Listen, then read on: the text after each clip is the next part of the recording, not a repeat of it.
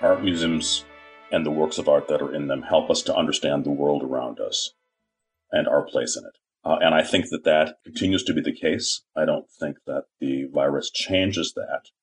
Uh, the virus may add poignancy to that because, of course, we know that many of these objects um, are survivors. They have been through the wringer over centuries and in some cases millennia. And that is, I think, a reassuring thing at a time like this. That is Brent Benjamin, director of the St. Louis Art Museum and president of the Association of Art Museum Directors. And this is Artworks, the weekly podcast produced at the National Endowment for the Arts. I'm Josephine Reed. The St. Louis Art Museum is one of the great museums in the country. It opened to the public in 1881 and has found its home in the Forest Park area of St. Louis since 1906. Until the pandemic, half a million people a year would visit the museum complex with its collection of paintings, sculptures, and cultural objects, as well as its rotating exhibitions and installations. It's very much at the cultural center of St. Louis, not only because of its vast collection, but because of its robust cultural programming. Brent Benjamin has a lot to do with that. He came to the museum in 1999, and since then he's guided it into the 21st century. He led the initiative to expand the museum with a new wing designed by famed architect David Chipperfield. He oversaw the museum's purchase of numerous works of art and secured important gifts of major works as well as collections. And he launched numerous art education and community programs that have drawn more audiences to the museum. Brent Benjamin also had to make the hard decision to shut the museum down temporarily in the face of the COVID 19 pandemic? Well, you know, we had been expecting to need to close the museum early on when the COVID virus started popping up in the US. My CFO and I were chatting, and she's like, you know, we're going to have to close sooner or later. And I said, yeah, let's think about the framework within, which we're going to make that decision, you know, because nobody was going to tell us it's time to close. We were going to have to figure that out. So we obviously looked uh, initially to uh, the recommendations of health authorities at the national, state, and local level. We looked at what civic authorities were saying here in the city and the county of St. Louis, because of course this has, as we've seen, has a very different character in different parts of the country. We looked at what peer institutions across the nation were doing. We looked at what large entities similar to us, the zoo, the botanical garden, the history museum, the science center, were doing here in St. Louis. And specifically, we looked to see what the schools were doing. Mm. And on Friday, I think it was Friday the 13th of March, the governor of uh, Illinois said he would be closing the schools on next Tuesday. And on Monday the 16th, the governor of Missouri said he'd be closing them uh, on Wednesday or Thursday. And so that was really that was really our signal because we thought when the schools are going to be closed down by the order of the governor, it was time for us to close as well. So anyway, that was the framework. So we were, uh, I went into work on Monday morning, the 16th, not expecting that I would be closing the museum that day. And by 11 o'clock, we decided to close. And so we sent the staff home and that's where they remain to this day, with the exception of obviously a core staff of uh, security officers and engineers keeping the systems running. And how does the museum get its support typically?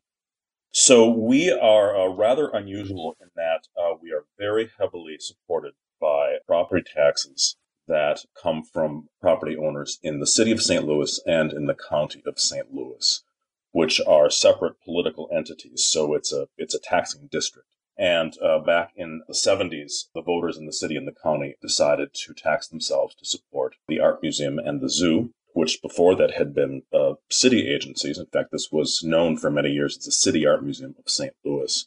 So the Zoo Museum District came into being, and that'll be 50 years old actually in 2022. And that provides about two thirds of the operating support for the St. Louis Art Museum. And in part because of that, the museum is free to the public. How are you dealing with employees? Are they furloughed? Or are they still getting paid? How is that working? I mean, it's such an enormous responsibility you have.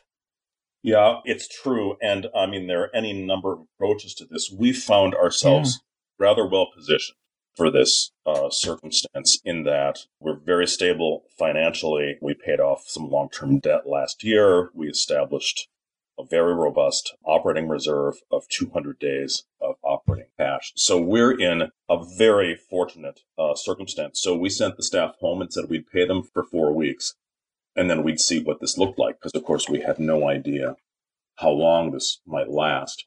And then about three weeks into that, we told them that we'd pay them through the end of June.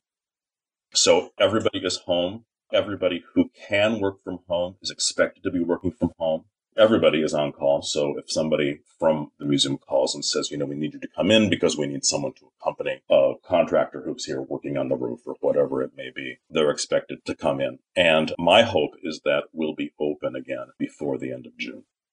Before the end of June. That's part of the problem, isn't it, with with this? I mean, it's unprecedented on so many levels, but part of it is the indefiniteness. Is that even a word of the closure?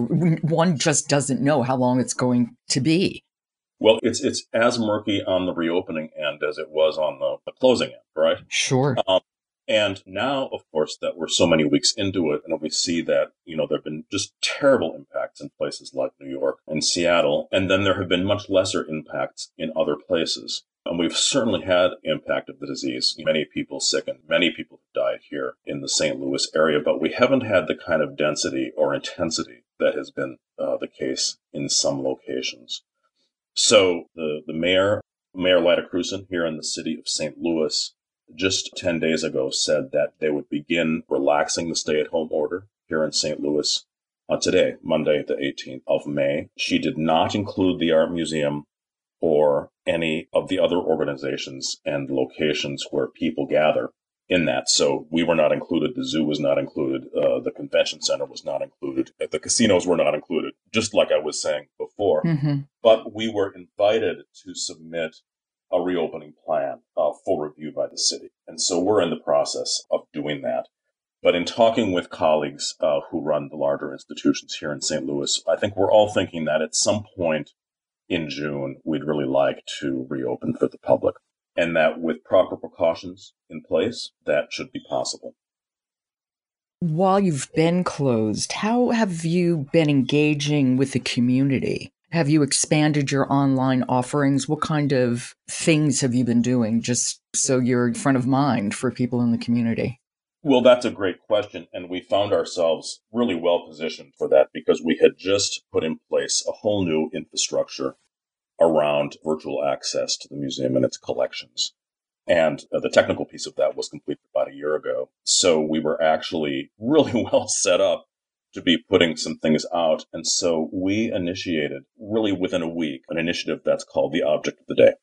And so we're sending into every member's mailbox directly and then posting on the museum's website and pushing out on the social media platforms uh, one object from the collection with a brief interpretive text, the kind of thing that you would find uh, on the gallery walls.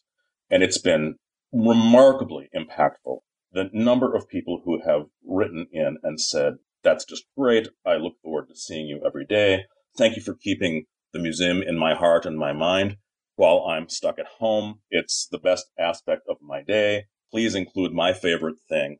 But one of the opportunities it's provided is not only to serve the public of the museum and to do that in a very specific and focused way right here in St. Louis, but to remind people that the collection is comprehensive that there are, you know, fantastic works of art of types they may never have thought about.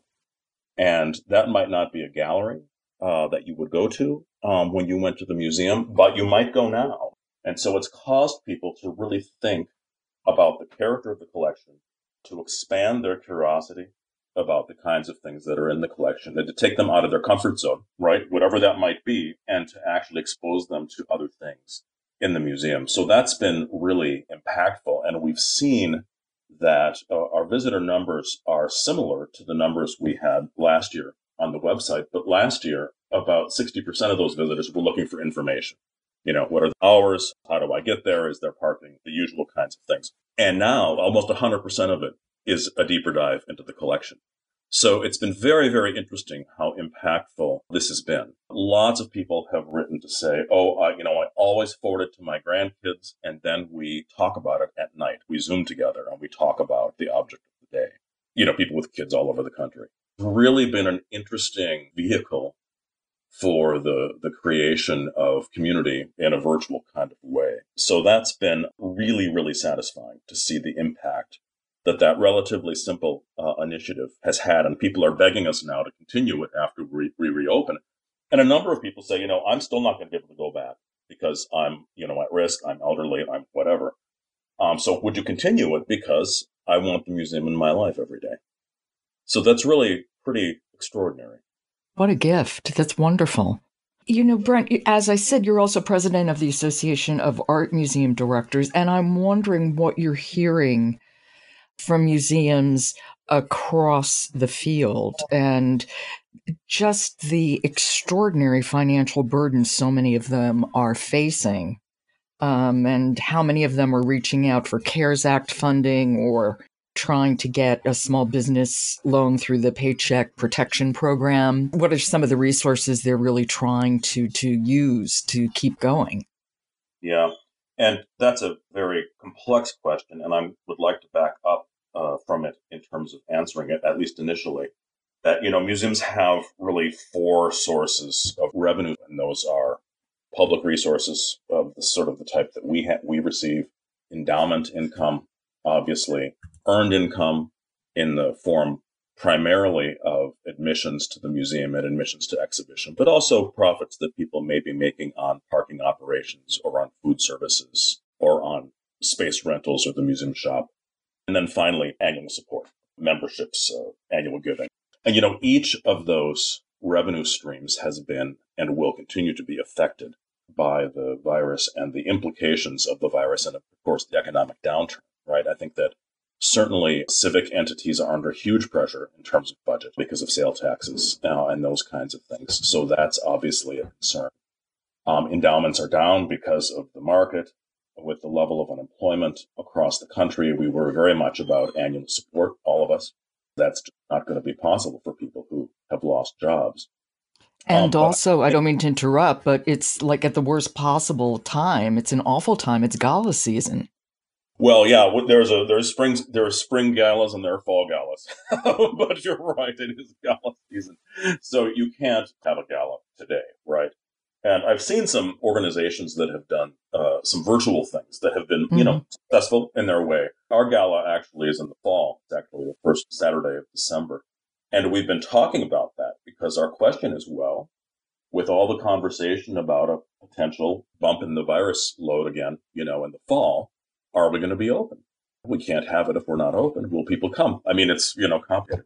But I think that the the real impact, the most unexpected impact is probably the way to say this, is the impact on earned income for those organizations that charge at the door or that depend really in any way on earned revenue. Because when you are obligated to shut down, that flow of funds goes away and your expenses do not, right? You still need to pay salaries. You still need to pay benefits. You still need to pay utilities and debt and all the other pieces that make the business go. So that has really been a dramatic impact. And so when you hear from museums across the country about the kinds of deficits that they're facing, um, it's a combination of all these things. But earned income has really been a challenge and a problem. So, you know, you've heard certainly people are doing all the things that you would normally do. I know some colleagues who have been very successful in working with their boards to raise what you would call a resilience fund, uh, sort of a bridge fund to smooth things out in the short term. Certainly, there have been furloughs and layoffs across the U.S., which is you know very unfortunate. A number of organizations have applied for the PPP funds, which will be you know a great help. Um, and I think we're all thinking, how does this affect us not just today, but how does this look a year out, two years out, three years out? What's shifting in terms of what we may have been expecting in a way that's going to really compromise uh, our business model. And, you know, in a funny way, a colleague said to me, well, you know, you go to a museum and you visit the gallery and see the exhibition and you like it or you don't, and you know, you have an experience, right? But you don't often think about your experience as a visitor in terms of the business that underlies the museum itself. And so you've got a business here, not unlike many businesses, where, you know, every source of revenue has been affected. And so it's a moment that is not only dynamic, but it's really disruptive. And a lot of what we might have taken for granted in the past, air freight shipping capacity and cost, uh, predictability of schedules and routes, uh, couriers, all the kinds of things that make an exhibition program uh, go, those have all been disrupted in just massive ways. And we don't know in what form they'll come back. Michael Kaiser, who, as you know, had been president of the Kennedy Center, now consults for not for profit art managers. He yes. says his greatest fear is for mid sized institutions that larger institutions have have endowments smaller ones are used to being poor and they can be very very nimble and i just wonder what your thoughts are about that as you as you look across the field well that's very interesting and uh, michael knows a lot about this i don't know for art museums whether it's so much about size as it's about the robustness of their funding streams so you, you, you might have a very large museum that is very, very weak in regard to its resources and the sustainability of its resources. And you might have a small one, or let's say medium sized one, that's very, very strong in that regard. So I'm not sure I would slice it in quite that way. Um, although he's right that small organizations are used to being very scrappy.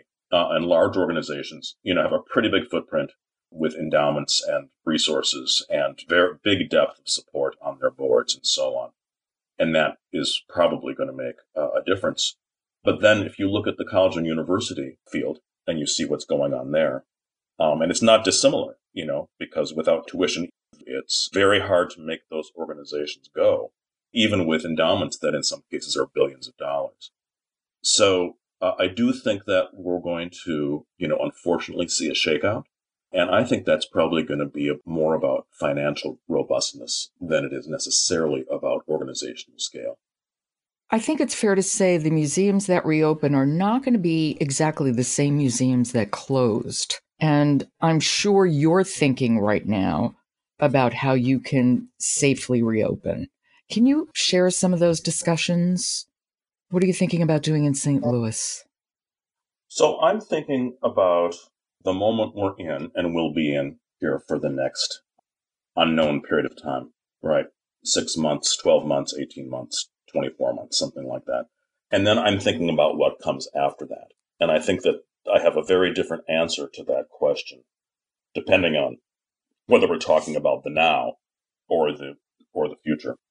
And as to the now, I think that one of the things that we're toying with is the idea of how much physical distancing to impose and how to do that. We're thinking about what kind of protection we need to offer or mandate for the staff and for visitors and for volunteers. And we're thinking about what that means in regard to the experience of going to the museum and interacting with original works of art.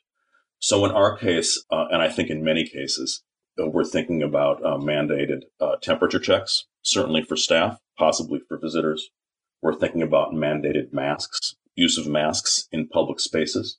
We're obviously doing much more frequent cleaning of high touch surfaces. So, you know, desktops, uh, door knobs, push plates, elevator buttons, all those kinds of things.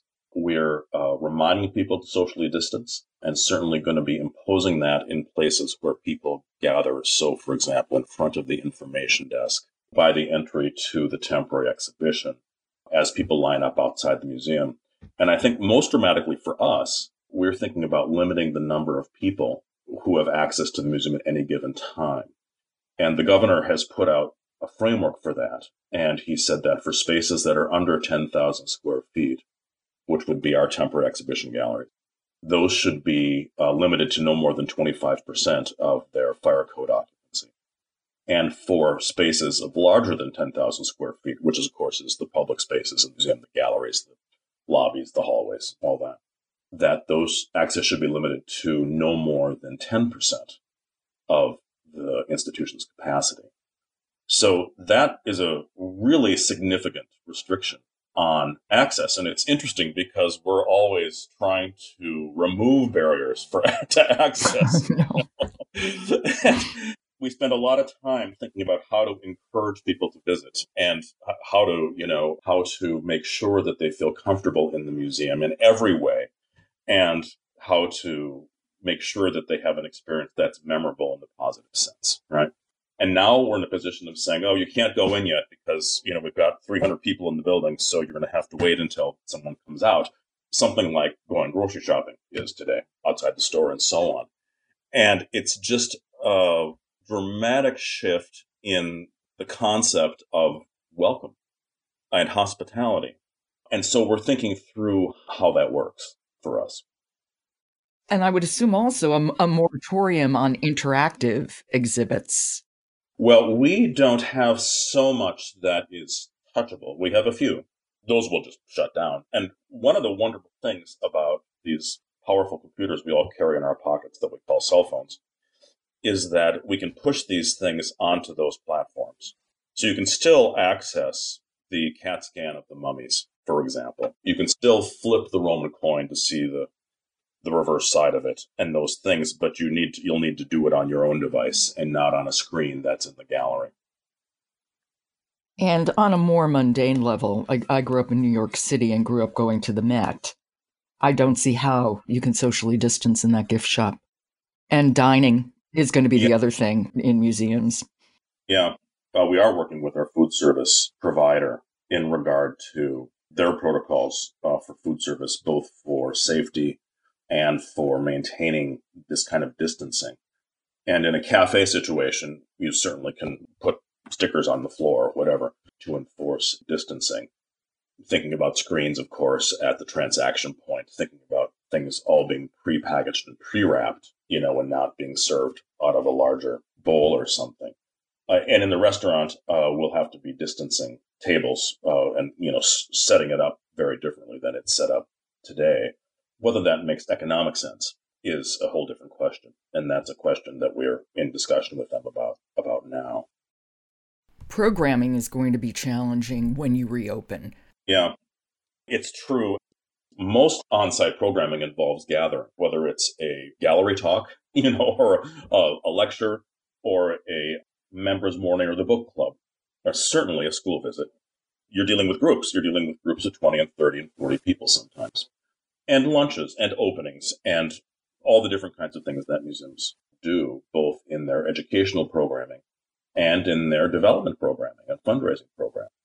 So I think a lot of that is going to have to be discontinued in the near term, just because there's not really a very good way to take 20 people on a introductory tour and ask them to stay stand six feet apart. In some galleries, it's impossible because they're small. So I think a lot of these things will be pushed again into some kind of a virtual format. We do think that some of our older patrons may hesitate to come back before the risk is substantially subsided because, of course, anybody who's in my age category is at risk. So we do think that, that in the near term, by which I mean, you know, probably at least 24 months, there's going to be some real upset to our expectations for the museum's uh, public. Um, we're not even sure that schools are going to be allowed to have offsite activities uh, like a field trip or a curriculum based program at the zoo. But you said you're also looking at not the near future, but the mid the midway future, the future future, and where where where are your thoughts going there? Yeah, well, that's actually really interesting, and obviously projecting the future is a fool's errand, but one does have to think about it, particularly given that main, major exhibitions are typically organized with a two to three to four year lead time. So we're already working on exhibitions for two and three years out. And we're looking at that schedule and we're looking at some of the disruptions that we've seen in the shipping capacity and the shipping schedule and the incredible increases in costs. Um, and realizing that the kinds of things that we've come to expect just as a matter of course that you could book a flight and you know truck something in a crate to chicago put it on a passenger flight fly it to london with somebody accompanying it deliver it to the national gallery unpack it and come back Today, that's not possible, right? Uh, you, the capacity is is almost non-existent. The uh, couriers are a real problem because of quarantine needs. Any organization like us that's organizing, you know, international loan shows is really going to have to rethink that, and you know, that will come back. But we're not sure what kind of a framework it'll come back in. So we're thinking much more aggressively about uh, programming, of course, drawn from our own collection.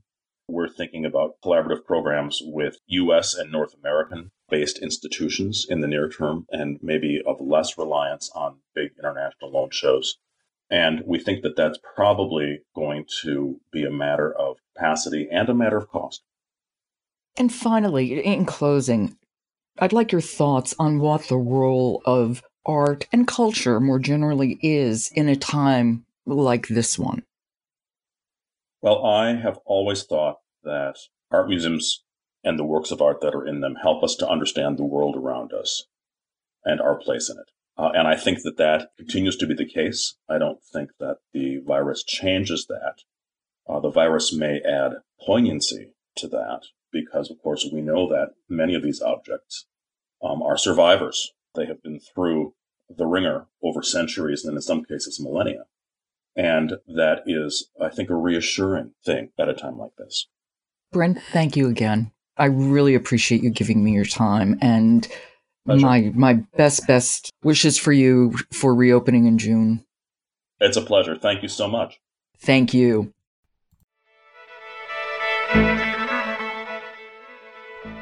That was Brent Benjamin, director of the St. Louis Art Museum and president of the Association of Art Museum Directors. To keep up to date with the museum's plans and to see some of their magnificent collection, stop by slam.org. You've been listening to Artworks, produced at the National Endowment for the Arts. Subscribe to Artworks and then leave us a rating on Apple because it helps people to find us. For the National Endowment for the Arts, I'm Josephine Reed. Stay safe, stay kind, and thanks for listening.